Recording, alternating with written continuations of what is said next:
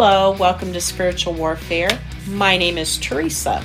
I will be reading from the book Imagine Heaven by John Burke, forward by Don Piper. Near death experiences, God's promises, and the exhilarating future that awaits you. Before I get started, I want to read a couple paragraphs. As the Lord forgave, bear with each other and forgive one another if any of you has a grievance against someone, forgive as the Lord forgave you. How does God forgive?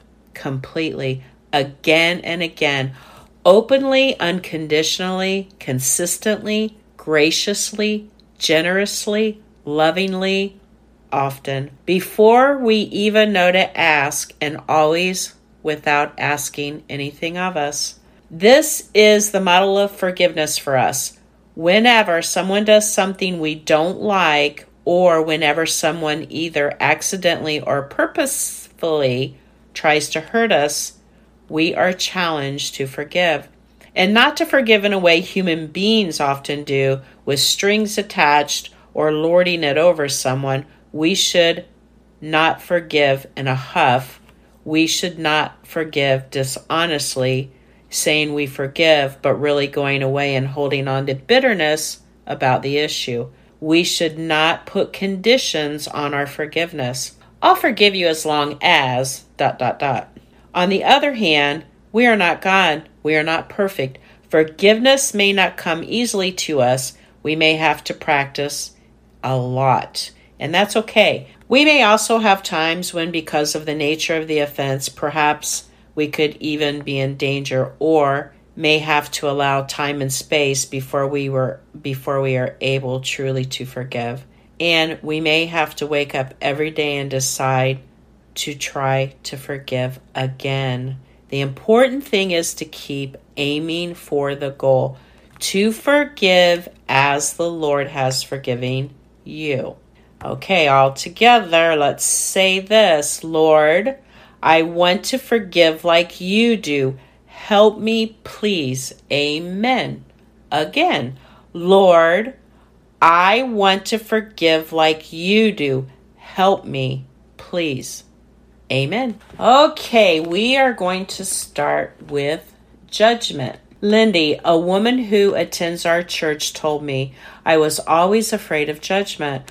I know there's no condemnation for those in Christ, but because of all of my past sin, I knew I'd be held to account. So honestly, I wasn't really excited about heaven. And when I was there, it wasn't like I was so excited for my life review. Lindy heard a voice, she assumed it was from Jesus, giving another person a life review, saying, Let's look at all the things you've done to serve me, to love other people well, Let's look at the relationships in your life and how you've loved them well and therefore served me through them. Lindy recalls what was interesting is it was all about relationships. There was nothing about accomplishments, nothing about success, all about how you've loved other people. Then came the part she had feared, but the voice said, Let's look at the missed opportunities to love me better. Let's look at how you could have loved other people better and the missed relationships and how you could have loved them better and therefore served me better. Then the voice said, Welcome home. Thank you for loving me so well throughout your life. She realized there's truly no condemnation and it motivated her not to miss opportunities. She's since started working to free women from sex trafficking. What those who experience life review also realize is that God's love and compassion for us is not based on our good or bad deeds. It's unconditional. They are to receive as a free gift. God saved you by His grace when you believed, and you can't take credit for this. It's a gift from God. Salvation is not a reward for the good things we have done, so none of us can boast about it. As we will see in the next chapter, there are two judgments. One determines whether we've accepted or rejected God's free gift of love, forgiveness, adoption, and salvation. The other judgment is to reward us. Ephesians 2 continues, For we are God's masterpiece. He has created us anew in Christ Jesus so we can do the good things He planned for us long ago.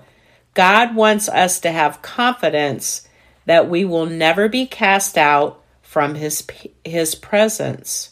We are safe and secure in Christ.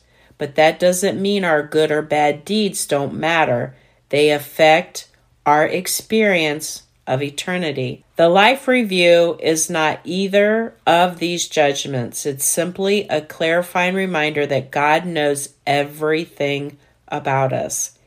And we will all one day give an account. When near death researchers proclaim there's no judgment because of the life review, they don't understand what the scriptures reveal. But also, when Christians say near death experiencers can't be of God because near death experiencers don't face judgment and, quote, people are destined to die once and after that to face judgment. They don't understand the scriptures either. There's no judgment at all until the story of earth is complete and human history as we know it ends. Revelation 11. It's no surprise people don't feel judged by this being of light if he is Jesus. Jesus told us God sent his Son into the world not to judge the world, but to save the world through him. There's no judgment against anyone who believes in him, but anyone who does not believe in him has already been judged. John 3. Every human feels judged already. It's why we judge others, compare ourselves, and justify ourselves to ourselves, but it's all counterproductive. God wants to set us free from proving ourselves, judging ourselves, or comparing ourselves to each other so we can be free to accomplish the wonderful things He created us to do at the end of time. There are two judgments, and as we'll discover in the next chapter, the Bema Seat judgment that's coming will not be like a sentencing. It will be like the greatest cosmic awards ceremony ever imagined. Rewards and judgments. Gary's sister was driving while the siblings sang Silent Night on the way home during Christmas break. Suddenly, Gary heard a scream and an explosion. Searing pain shot across his face. Just as fast, the pain was gone. His life flashed before his eyes. Then he found himself transported through a brilliant tunnel like pathway that led to a world beyond imagination. I then began walking on a green, lush carpet of grass that covered the hillside. Looking down, I noticed that the grass came all the way through my feet and that there were no indentations where I had just walked. From the hill, I viewed the outer portion of a magnificent city. After marveling at the beauty of the paradise, Gary made his way up to the city gate. An angel came through the gate and he was checking the pages of a book that he was carrying. He then nodded to the giant angel, confirming that I may enter into the city. Suddenly, there in front of me stood my best friend John, who had been decapitated but was now whole. His eyes sparkled with life as we embraced. John told me he had many wonderful things to show me. John took me into a very large building that looked like a library. The walls were solid gold and sparkled with dazzling display of light that loomed up high to a crystal dome ceiling. I saw hundreds and hundreds of volumes of books.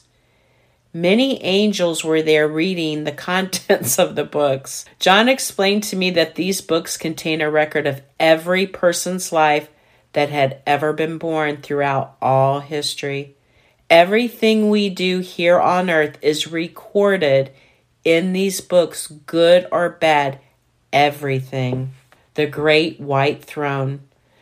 When near death researchers proclaim that the life review shows there's no judgment, they are naively ignorant of what the scriptures teach. The Old Testament prophets and Jesus talk about two separate judgments. The great white throne judgment is a judgment of faith and determines who belongs to God. The Bema I have never heard of the Bema seat. I hope I'm even pronouncing it correctly. It's B E M A. I don't know. The Bema Seat judgment is actually a reward ceremony for all who belong to God. As scripture makes clear, neither judgment takes place until the end of human history as we know it. The kingdom of the world has become the kingdom of our Lord and his Messiah, and he will reign forever and ever.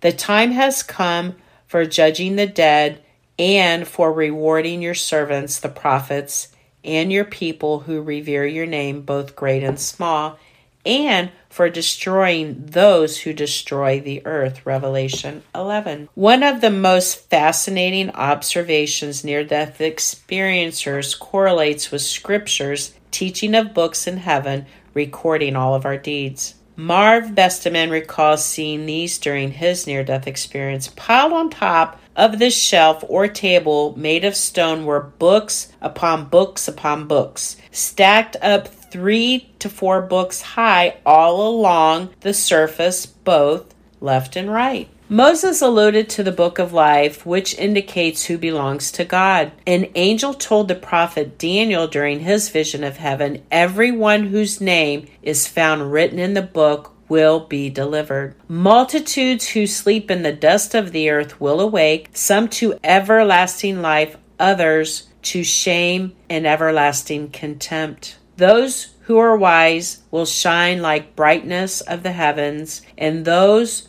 who lead many to righteousness like the stars forever and ever. Near death experiencers confirm what Scripture says. There are books in the heaven recording all of our deeds, and the book of life, which records the names of those who gave their lives to God.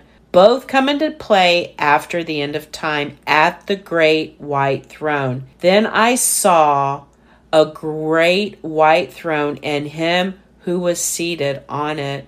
And I saw the dead, great and small, standing before the throne, and books were opened. Another book was opened, which is the book of life. The dead were judged according to what they had done as recorded in the books. People dismiss the idea of judgment. It's not a popular idea today, but it's been a common idea in most all cultures for all time. What's uncanny is how many near death experiencers refer to the books of heaven.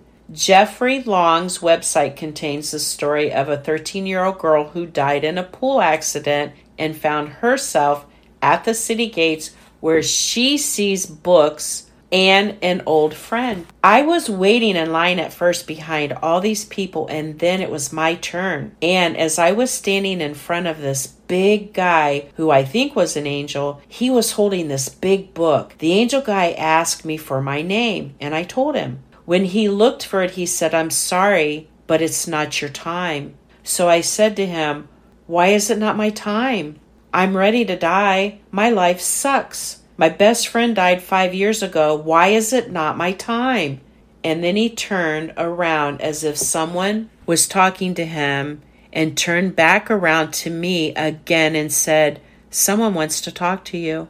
Then he pointed to the gate with the city behind it. It was Jake. You see, Jake, my best friend, died in a car accident five years ago. We were both seven years old, and when I saw him there, I ran to the gate as fast as I could. We both reached out and we grabbed each other's hands and we cried. He looked my age, but I knew it was him. And I feel stupid in saying this, but he got cute since last time I saw him. Ha ha. Then we talked for a while about things that happened, about each other, and then the angel said, it's time for you to go back. Another teenager who drowned explains on the same website that he also saw the books. My angels did not like my response of, I don't want to go back down there. It is painful. You must. Your mission is yet not complete. We communicated telepathically, no lips or mouth movements, all thoughts. Moment by moment, you discover how quickly you are gaining knowledge and how easy it is to accept. My three angels sought permission from above to show me something. What looked like a huge four foot thick book of life my life. Just as my life had passed before my eyes when I was being drowned, I was now being showed my future life. The psalmist says, Your eyes saw my unformed body. All the days ordained for me were written in the book before one of them came to be. Written in the book. At first, it seemed strange to me why God would need to have books in heaven, but maybe they are for us as a record and a reminder. Just like we have historical movies and books, Heaven seems to have both a panoramic visual replay and books of record. Across the globe, near death experiencers confirm books in heaven. As Osis and Haraldsson reported, Hindu Indians never experienced reincarnation and dissolution and Brahma, the formless aspect of God, which is the goal of Indian spiritual striving, but the concept of karma. Accumulation of merits and demerits may have been vaguely suggested by reports of a white robed man with a book of accounts. They miss the connection to the Bible completely, but report that multiple Indians mention this man in white, some called God, and books of account. An Indian doctor said the Indian patient seemed to die. After some time, he regained consciousness. Then he then told us that he was taken away by messengers in white clothing and brought up to a beautiful place. There he saw a man in white with an account book. Another Indian saw a beautiful scene, lovely flowers. And there he saw a man dressed in white sitting with an open book. At the great white throne, every person will see clearly their need for Jesus' payment for their debt. Like Jesus said, God will accept, forgive, and take back any person who wants God's leadership. God does not send anyone out of his presence. He gives them what they want. If they did not want God's forgiveness and leadership, they will be judged by their own words. As Jesus said, But I tell you that everyone will have to give an account on the day of judgment for every empty word that they have spoken. For by your words you will be acquitted, and by your words you will be condemned. I'm going to stop for a second. I was watching TV the other night, and I may have said this in a past podcast, but there was an atheist on TV asking for money to start some type of an organization against Christians, taking God's name out of everything they were just tired of hearing God's name, uh, prayers, everything. And when he, at the end of this commercial, it blew my mind. He said, My name is such and such. Please join me. And no, I'm not afraid of burning in hell either. I was shocked. It's so sad. There's a beginning to everything, a beginning and to an end to everything. Some people don't believe in God, but there is going to be a judgment day. Like I said, there's a beginning and an end to everything. And it's really sad how Satan has blinded people, how he has lied to people, and what they believe and what they're going to have to suffer then for eternity. Burning in hell for eternity. But when he said that, I thought, oh, buddy, you don't have a clue what you are saying. No, I am not afraid of burning in hell either. And he was just that a matter of fact. But I was like, whoo, wee. Okay, back to. Remember though, what near death experience is not the judgment because near death experiencers didn't die, not fully. Long says 31% of near death experiencers report some border or boundary. I reached the point where I felt I had to make the choice whether to go back to life or onward to death. My best friend was there who had died of cancer two years before, and she told me this was as far as I could go, or I would not be able to turn back. Heaven and hell will change. After the great white throne, heaven and hell will change. Then death and Hades were thrown into the lake of fire. The lake of fire is the second death. Anyone whose name was not found written in the book of life was thrown into the lake of fire. Death and Hades, or hell, the holding place of the dead, and all who did evil and rejected God will undergo the second death. Some think this is a type of annihilation. Others argue that eternal creatures cannot be annihilated. Whatever the case, evil, sin, pain, and suffering will never plague humanity again. God cannot allow those unwilling to submit to his rule into his eternal kingdom, or they would corrupt it like we did the earth and the humanity. Nothing impure will ever enter the city of God, nor will anyone who does what is shameful or deceitful, but only those whose names are written in the Lamb's book of life. If you're not sure what your verdict would be at the great white throne, you can be sure right now, as Jesus said, I tell you the truth. Those who listen to my message and believe in God, who sent me, have eternal life. They will never be condemned for their sins, but they have already passed from death into life. John 5 24. Okay, so here's this Bema seat that we're going to discuss now. The Bema seat. At some point after Earth's history concludes, another judgment happens called the Bema seat. It's a judgment for God's children. Yes, there is a judgment of believers. For we must all appear before the judgment seat of Christ so that each of us may receive what is due to us for the things done while in our body, whether good or bad. The word translated judgment is the Greek word bema, which refers to the judge's seat at the ancient games, like the Olympic judges stand. This was the place where the judges would award the gold or silver medals, crowns in their day for a race well run. It's a judgment of rewards. God loves to reward every faithful act, deed, even motive.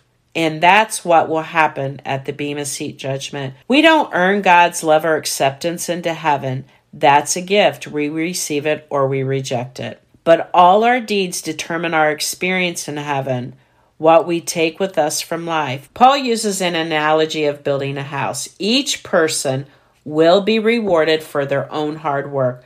No one can lay any foundation other than the one we already have, Jesus Christ. Anyone who builds on that foundation may use a variety of materials gold, silver, jewels, wood, hay, or straw.